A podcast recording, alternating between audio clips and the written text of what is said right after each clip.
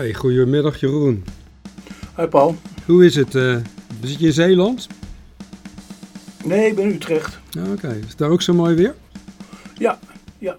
Ongeveer het weer van bij de corona-uitbraak. Ja, hier ook. Het is prachtig. Twee maanden geleden. Stralend. De lente is begonnen. Dat staat in schril contrast tot eh, wat er in de wereld gebeurt. Eh, ik had eerst eens een vraag. Kijk jij wel eens op Russia Today? Nee, maar ik had het laatst wel over met Freek de Jonge.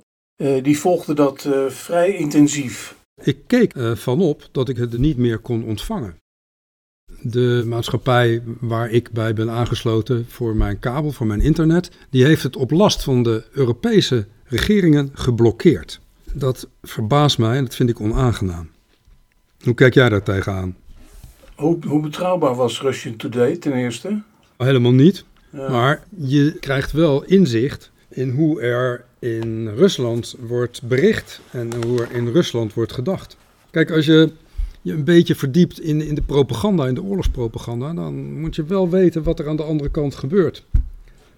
Eh, Het opsporen van de thema's van de tegenstander is eh, essentieel voor de berichtgeving van, van de andere kant, zal ik maar zeggen. Wat je vroeger contra-propaganda noemde. ja, natuurlijk. Ja. Wat ik ook interessant vind, zijn die redensen van, die op dit moment worden afgestoken in het Kremlin. Of mensen die aan het Kremlin zijn gelieerd. En waaruit je kunt aflezen hoe ver hun gedachten en hoe ver hun plannen gaan. ja, en hoe ver ze ontspoord zijn, ook dat. Eh, hoe ver ze van eh, eh, de moderne beschaving vandaan zijn geraakt. Ja, dat is ook zo. Al zijn ze wel heel consistent.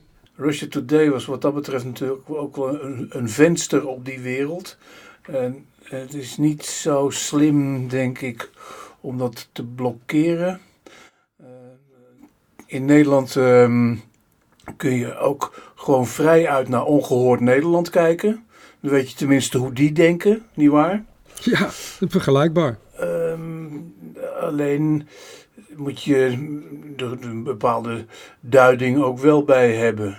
En bij Russia Today was het natuurlijk ongefilterde propaganda. Ehm, wat mij op dat punt eh, wel weer opvalt eh, uit eh, de berichtgeving, zoals vanochtend bijvoorbeeld in de Volkskrant.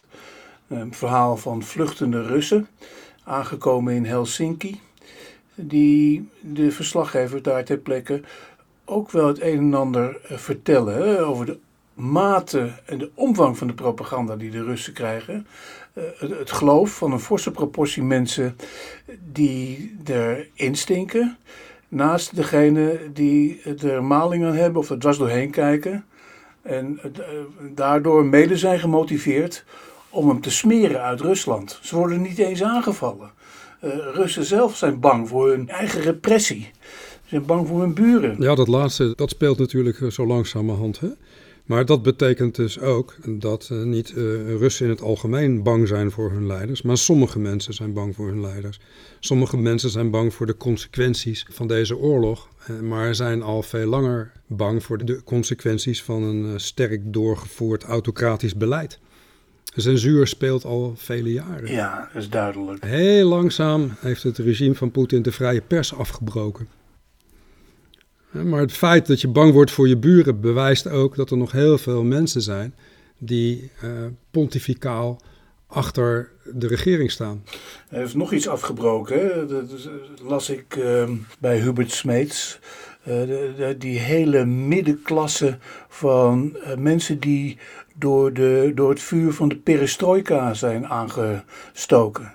Dan hebben we het over de, de liberale eh, golf, het liberale klimaat uit de jaren negentig. Ja, die democratische beweging die heeft maar heel kort bestaan. Hoor. heel veel Europeanen toch ook erg opgetogen van eh, zijn geraakt. Nou, dat was natuurlijk de euforie van eh, na de val van de muur, de instorting van de oude Sovjet-Unie. En een, een, een degelijk geloof in ehm, de houdbaarheid en duurzaamheid van die perestroika. Nou ja, dat is wel gebleken dat dat niet zo is. Nou, de bedenker ervan, Gorbachev, die heeft zijn, eh, ja, zijn invloed niet lang kunnen uitoefenen. Heeft onvoldoende opvolging gekregen over duurzaamheid gesproken. Nou, hij is vervangen hè, door, door Yeltsin. Nou, Yeltsin heeft een, een opstand overleefd. En Yeltsin is degene geweest die eh, begonnen is met een, een, een keihard eh, liberaal beleid van privatiseringen, die alleen een hele kleine groep te goede is gekomen. Ja, die groep is uiteindelijk de macht gaan vormen. En daar kwam Poetin uit voort. Ja. Jeroen, ik wou nog heel even blijven bij die propaganda. Want het aan deze kant van de grens verbieden van Russische kanalen heeft er meteen ook toe geleid dat er een, een, verbod komt ook op allerlei buitenlandse zenders. Nou was dat er misschien toch wel gekomen. Maar ja, ik vind hier dat de Europese regeringen zich schuldig maken aan wat ze de andere kant verwijten. Dat is gewoon censuur. Maar de Deutsche Welle is er verdwenen. Ja, alle mensen van deze zeer betrouwbare omroep hebben Rusland verlaten. De BBC heeft zich teruggetrokken. de NOS zit er nog wel. Maar voor hoe lang nog? En dat betekent dat de Russische bevolking steeds meer wordt afgesneden van betrouwbare informatie. En dat is ook zorgelijk hoor. Wat heeft dat te maken met uh, de BBC en de buitenlandse zenders die vertrekken? Nou, die gaven nog altijd uh, wat betrouwbare informatie. Maar ook aan de Russen? Ja, zeker. Zeker, die zaten daar ook. En uh, de krant van Dirk Sauer, de Moscow Times, die is verdwenen. En ook uh, ja, bekende de laatste radiostations die uh, actief waren en onafhankelijke berichtgeving gaven. Echo. Echo Moskvi. Eh, maar ook Novaya Gazeta van de Nobelprijswinnaar. Die mag niet meer berichten over oorlog en doet dat ook niet. Dus die hebben zich een grote dosis zelfcensuur opgelegd. Al heeft Dimitri Muratov, hè, degene die de Nobelprijs heeft gewonnen dit jaar voor de vrede, die heeft nog wel op 2 maart opgeroepen tot een einde aan de oorlog op een internationaal journalistenforum. Tja, zo zijn er ook 56 beroepsgroepen, las ik, uiteenlopend van architecten tot en met zangers, die een petitie tegen de oorlog in omloop hebben gebracht in Rusland, die toch uh, vaak is getekend. Uh, er zijn inmiddels uh, ja. andere intellectuelen belangrijke dirigent ook bijvoorbeeld, die deze week naar Nederland komt. Die eh, dit een schande vindt voor, het, voor de mensheid wat er aan de hand is. En het kan ook wel zo zijn dat degenen die nu uit Rusland vertrekken, met treinen naar Helsinki, onderdeel zijn van wat je noemt een brain drain. Ja, Jeroen, om hoeveel mensen gaat dat? Het is zo'n groot land. Zo'n groot land. Zeker, maar ik kan van deze afstand dus ook niet beoordelen hoe groot dat is. Het, is, het lijkt wel duidelijk, ook gelet op wat die vluchtelingen zeggen, dat er een forse proportie is van de Russen die zo geïndoctrineerd zijn dat ze erin blijven geloven dat hier een heilige missie aan de gang is. Ja, en daarom is vrije informatie zo ontzettend belangrijk. Nou ja, het lijkt mij uh, glashelder zo langzamerhand uh, dat Poetin Oekraïne van een identiteit probeert te ontdoen die het in het geheel niet heeft. En dat is de andere kant ze probeert te beschaven met een cultuur die bestaat uit verwoesting en verderf. Daar je grote tsarenrijk. Die Russische wereld die heeft er natuurlijk ook een, een, een, lange geschiedenis van onderdrukking. Aan de ene kant vriendelijkheid, hartelijke mensen. En aan de andere kant regimes die onderdrukkend zijn. Tsaren zijn onderdrukkers geweest, veroveraars geweest. Nou, we kennen allemaal Stalin. Die heeft huisgehouden. Die heeft het, in zijn woorden, het slechte gedaan om het goede te bewerkstelligen. Maar daar is er niets van terechtgekomen. Maar dat heeft miljoenen, miljoenen doden gekost. Maar als je een land niet ontwikkelt in zijn informatievoorziening, ja, dan is een land bereid om nogal snel achter leiders te gaan staan. En als er dan ook nog dreigingen van buiten worden gecreëerd, zoals de Russische televisie constant doet. Hè? Nazi's, en dan nog zelfs Joodse nazi's, hoe halen ze het in hun hoofd? Die uh, een volkerenmoord plegen op Russen daar aanwezig, die de Russische cultuur aanvallen in, in, in het land, uh, die een bedreiging vormen voor de veiligheid van Rusland. Dan scharen mensen zich al gauw achter de troon.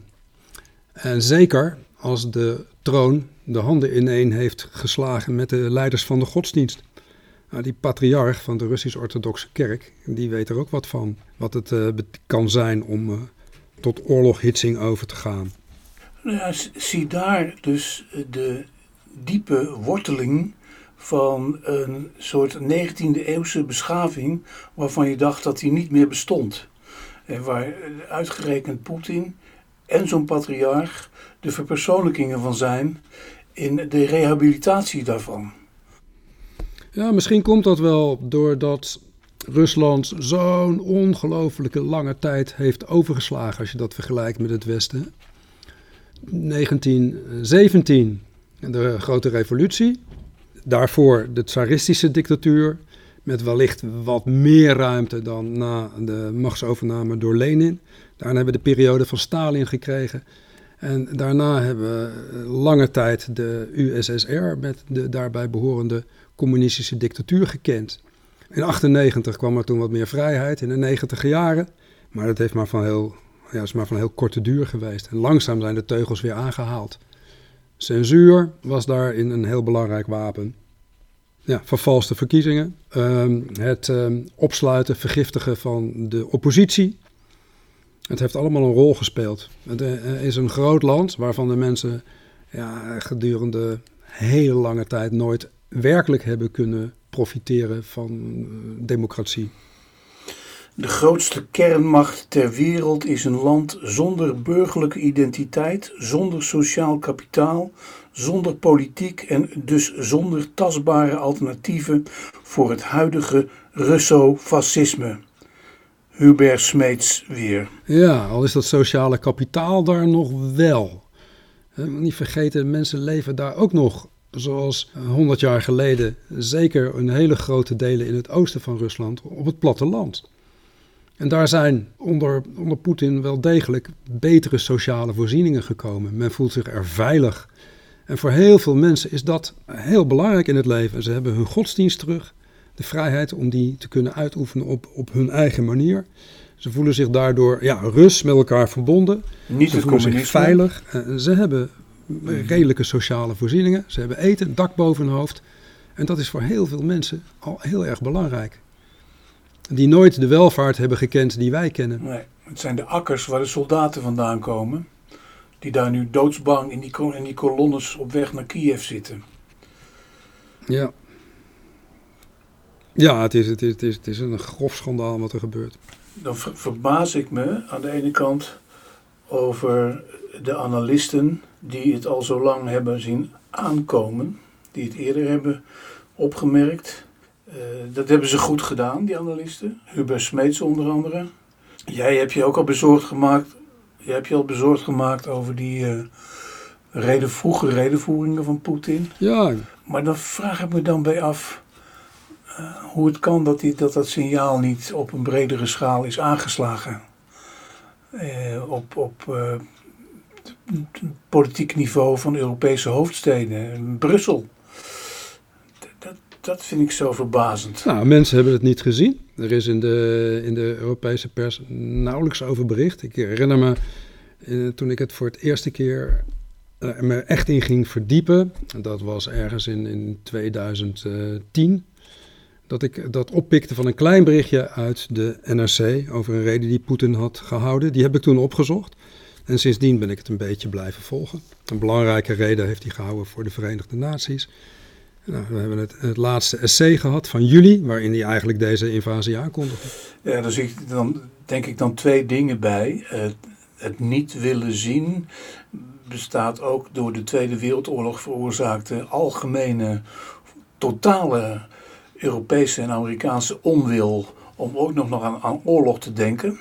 Dat één. Twee, aan de grootscheepse heropbouw, onder andere ook van Nederland, de toenemende welvaart, uh, waar alles uh, in, uh, die, die, die erbij hoorde. een opeenvolging van SALT-besprekingen, de Strategic Arms Limitation Talks. Mm -hmm.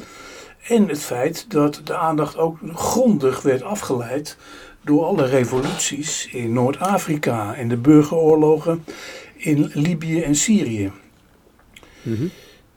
uh, dus hadden blijkbaar op beleidsniveau, ook met, door de enorme hoeveelheden vluchtelingen die uh, daar, daar, weer vandaan kwamen, iets anders aan, uh, aan, aan hun hoofd dan op de redenvoeringen van Poetin letten. Ja, maar ik denk dat ja, dat, dat, dat is ook zo. Ja, dat klopt. Het was een en al afleiding. De oorlog om ons heen, de, de machtsstrijd om ons heen is nooit weg geweest.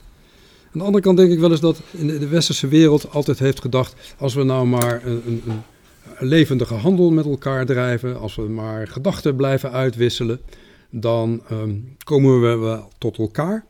En daar, bij dat laatste kan je dan misschien ook wel een kritische kanttekening maken. Dat het Westen toch altijd heeft gedacht dat hun visie op liberale economie en op liberale wereldorde eh, uiteindelijk de beste zou zijn. Hè? Onze wereldorde is kampioen en dat dat vanzelf allemaal gelijk zou worden. Nou, daar hebben we ons in vergist. Op een enorme manier. Nou ja, ik denk ook aan de liaison van het gas. Waar nu zo ongelooflijk veel um, gedoe over is.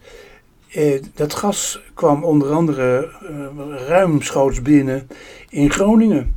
Uh, dat leidde weer tot fantastische culturele uitwisselingen. Van, van reping tot andere grote tentoonstellingen in het Groningen Museum. Daar was, Vanuit Russisch daar was, het zelfs, daar was zelfs Gorbachev te gast van, van directeur Kees van Twist.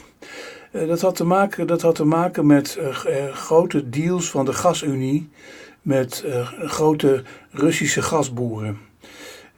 Zie daar je culturele uitwisseling.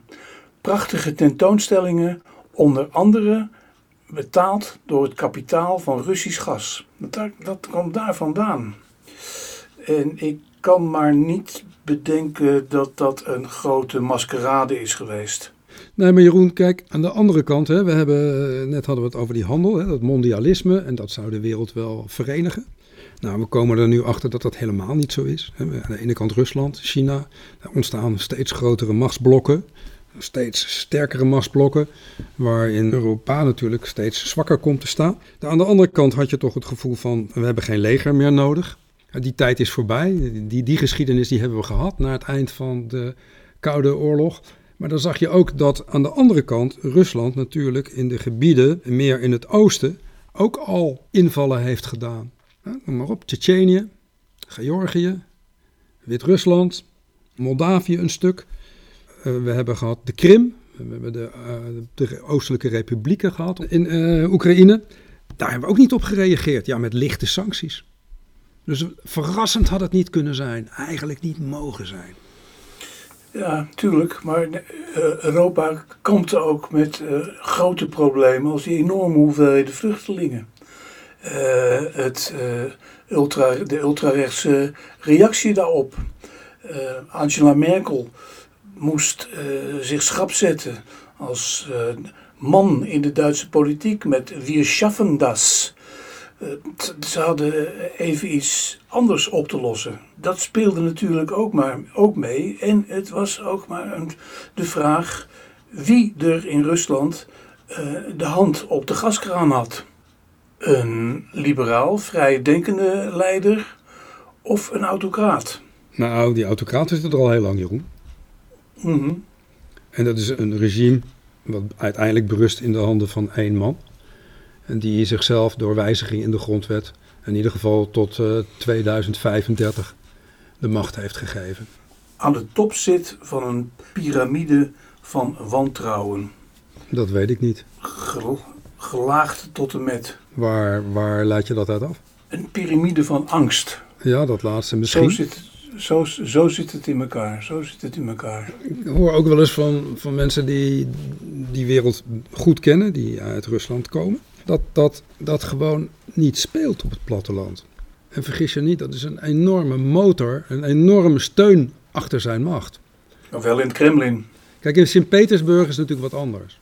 Moskou is wat anders. Dat zijn mondiale steden. Waar mensen bijvoorbeeld Engels spreken, een deel daarvan.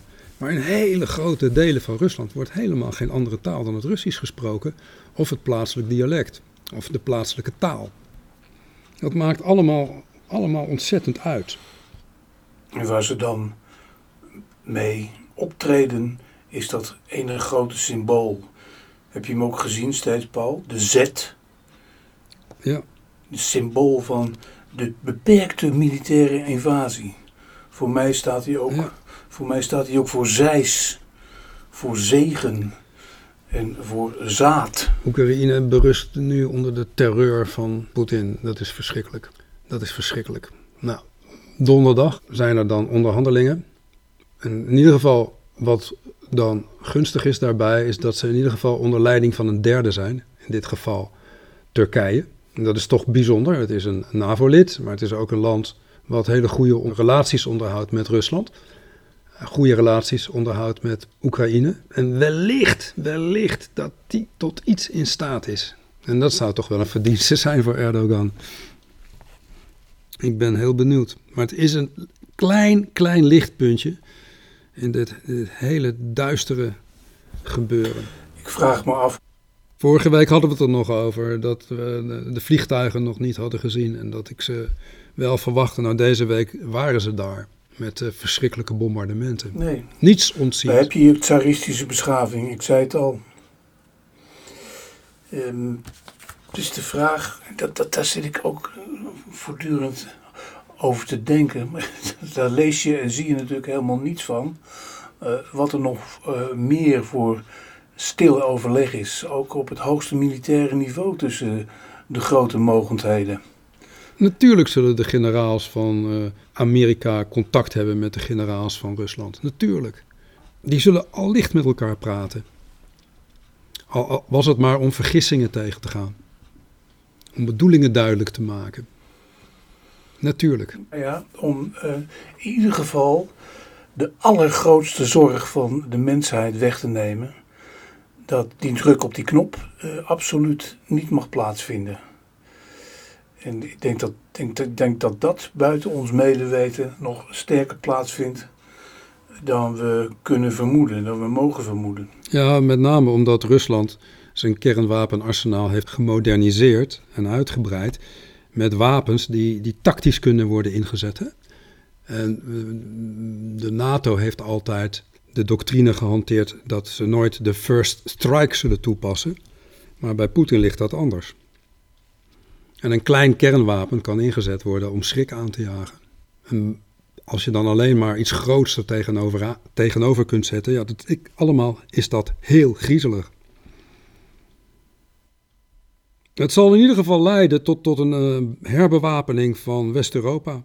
Dat zie je nu al. Duitsland 100 miljard. Dat is nogal een bedrag zeg, voor herbewapening. Nederland heeft ook meteen gereageerd. Andere landen zullen dat ook gaan doen. Zweden is daar al druk mee bezig. En we gaan dat in heel Europa zien. Herbewapening. Een, een nadruk weer op defensie. En tegelijkertijd dat zie je dat China, die al over een enorm leger beschikt en daar ook mee pronkt, 7,1% extra van de nationale begroting gaat stoppen in defensie. En daar ontstaan enorme machten, levensgevaarlijk. En daarin moeten de gewone mensen zien hun weg te vinden. Ja, uh, ik hoop alleen maar op uh, verstandige generaals op dit moment. Verstandige generaals, vooral aan de Russische kant. Die moeten er zijn, die moeten er zijn. Mm ja, ik weet het niet, Jeroen. Uh, wereldoorlogen gehad. Waar de meest verschrikkelijke dingen zijn gebeurd. Waar verstandige generaals voor het eerst van hun leven gifgas gingen gebruiken. Waar verstandige generaals uh, bommen uit vliegtuigen gingen gooien. Nu clusterbommen die de Russen gebruiken. Waar verstandige generaals uiteindelijk een atoombom gooiden. Twee zelfs, op Japan. Nee. Ja, ik weet dat niet, Jeroen. Eer eergevoel, ehm, het gevoel van een soldaat te zijn, dienend te zijn aan de macht. Dat kan uh, mensen toch tot hele rare dingen bewegen. Dat hebben we in de geschiedenis meerdere malen gezien. De holocaust hoef je maar voor ogen te houden. Uh, iets waar met name in, in Oekraïne ook heel veel van is gezien. En dan nog op een ergere manier dan in Duitsland zelf. Niets ontziend nou, geweld. Ik, ik, las nog een variant voor uh, de beheersing van deze crisis. In ieder geval uh, een soort beschavingsoffensief. En dat zou dan moeten komen van de top van uh, het internationale bedrijfsleven, de, de multinationals. Ja, dat is bijzonder dat het bedrijfsleven zich terugtrekt. Zeker. Ja. Maar ze zouden ook hun invloed en hun adresboekjes kunnen aanwenden om diegenen in Rusland die nog enige invloed hebben te kunnen aanspreken. Maar ja, dat is, dat is ook speculatief en dat, dat is... iets wat, wat eh, ook buiten ons zicht zich eh, afspeelt. Maar dan hebben we het in ieder geval wel over uh, de, de Mogolse, de, de, de belangrijke mensen van buiten de Europese parlementen, van buiten de Haagse regeringszetels, maar wel mensen die aan de touwtjes trekken van grote multinationale bedrijven. Die op hun manier hun invloed zouden kunnen aanwenden, bij wijze van beschaving. Ja. Jeroen, kijk, kijk eens naar uh, Wit-Rusland. Lukashenko is in oorlog met Oekraïne. Lukashenko stuurt Wit-Russische troepen. En het is maar heel kort geleden dat de bevolking daar massaal in uh, opstand kwam. Mensen zijn uh, met terreur overspoeld, gevangen genomen, gemarteld, uit hun carrière gerukt. En nu is het leger van dezelfde dictator actief onder de hoede van Rusland in Oekraïne. Wij hebben niet meer geleerd om te beseffen hoe het is om onder zo'n dictatuur te leven. Nee, dat, dat, dat kunnen we ons nauwelijks meer voorstellen. Daarvoor moet je echt terug naar de 19e en begin van de 20e eeuw. Nee, maar het is aan de ene kant maar goed dat we dat niet geleerd hebben. Ja, we zitten wel uh, nu met de consequenties. Uh, zeker. Alleen uh, dacht ik, uh, alleen, ja, ik zei het al, ehm, het is, het, is de, de, het gevolg van opgroeien in welvaart. Van uh, naoorlogs, nooit meer oorlogsdenken. Ja, nou ja, dat is, dat is het. Hè? Nooit meer oorlogsdenken, dus ook niet meer beseffen wat het kan betekenen als je onder een dictatuur leeft. Alsof dat een vorm van propaganda zou zijn. Jeroen, als we nu bedenken hè, dat we nog geen drie, vier maanden geleden midden in die coronatijd leefde. En uh, het hele internet vol zat met mensen die uh, spraken over het regime, over de totalitaire uh, staat waarin wij zouden leven. Hè, over de mainstream media die mensen zouden misleiden. We beseffen niet eens meer wat het is om vrijheid te hebben. Tenminste, we, daar spreek ik veel te algemeen. Veel mensen zien dat dus niet. Die zien het belang er niet van in. En misschien dat dat dus een les is die we nu kunnen leren.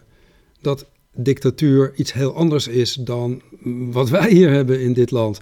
En dat de democratie het waard is om voor te ja. vechten. En dat we naar elkaar moeten luisteren en elkaar moeten respecteren.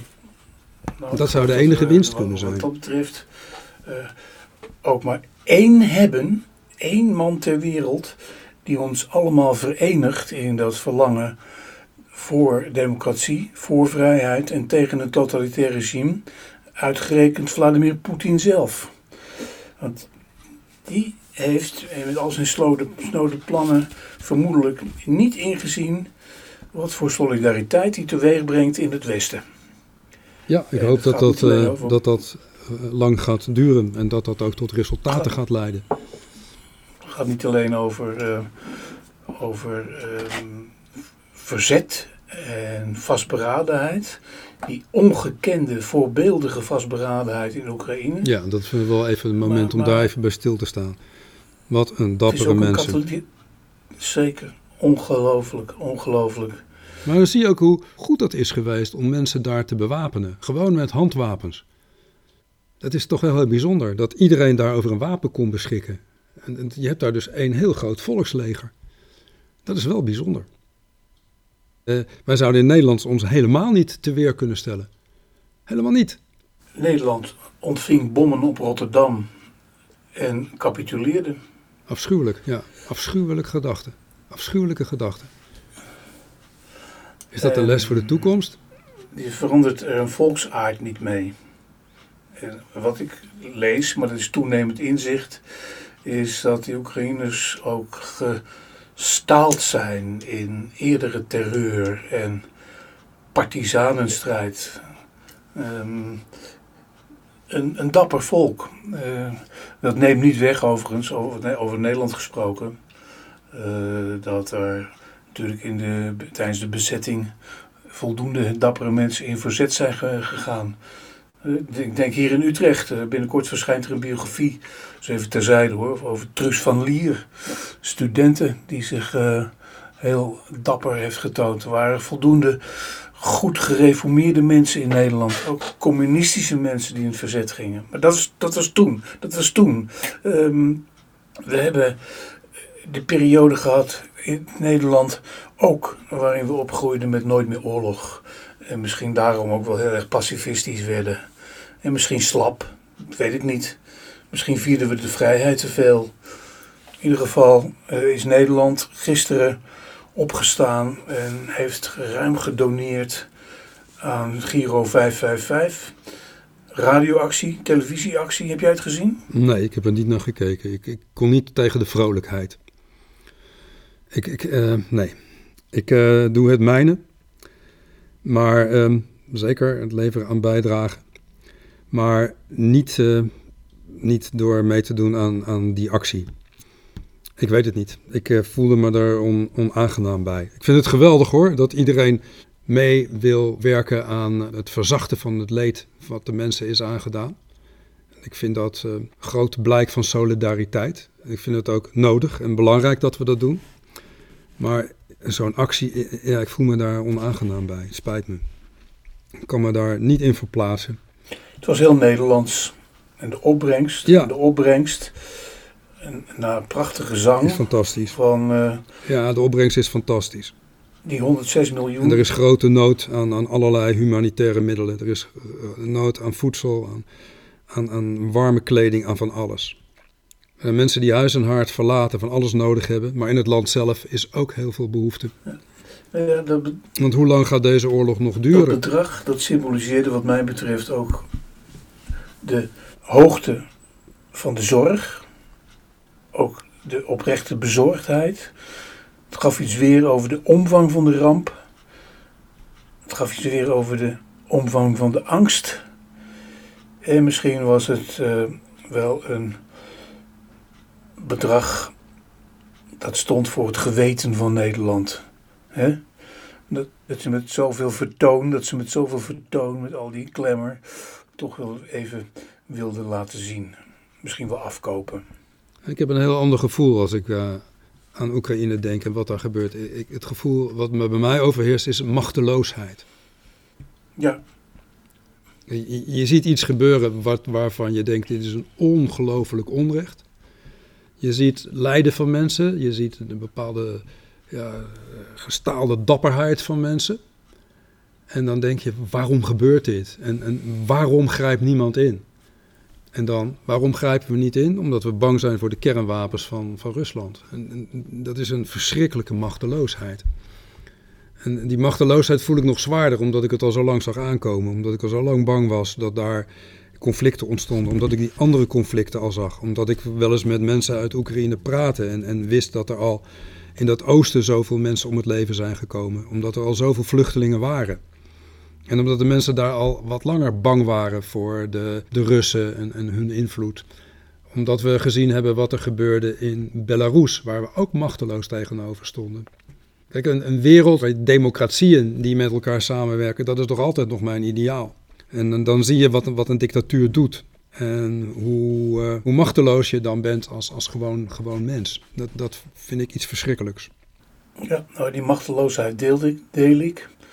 Ik zie dan dat eh, Nederland daar maar één wapen tegenover kan zetten, is eh, massaal doneren.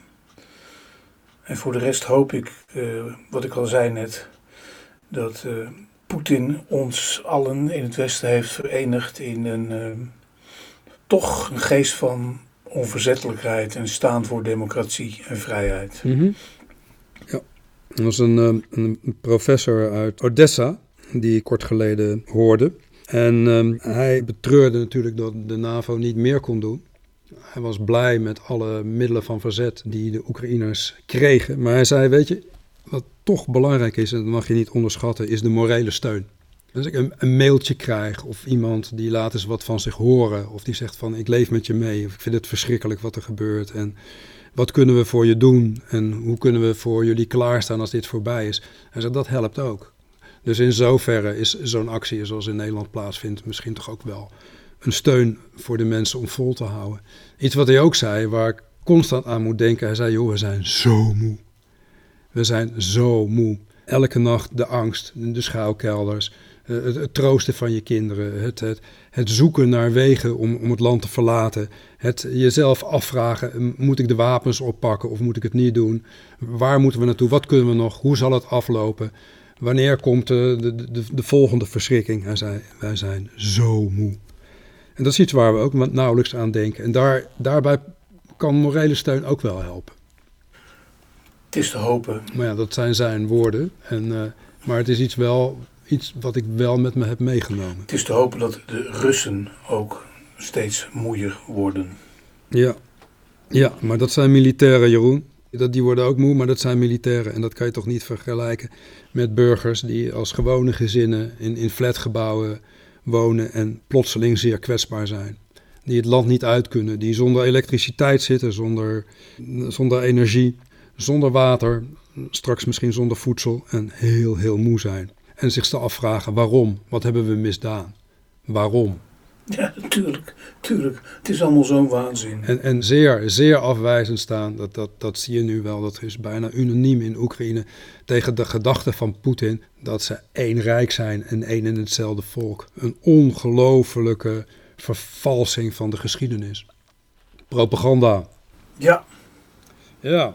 Oude lessen. Ja, Jeroen, kunnen concluderen dat we niet hadden verwacht dat dit zo dichtbij zou komen maar dat het er is en dat het de wereld van ons en onze kinderen ook grondig zal veranderen. En dat er toch nog menselijkheid bestaat. Natuurlijk. Die is, dat is gelukkig van alle tijden. Ja, nou, laten we met hoop afsluiten. Met, uh, met gedachten ook aan de onderhandelingen. En de mentale steun in ieder geval, de morele steun voor alle mensen die onder oorlog en geweld lijden. Laten we dat doen. Tot volgende week. Hoi.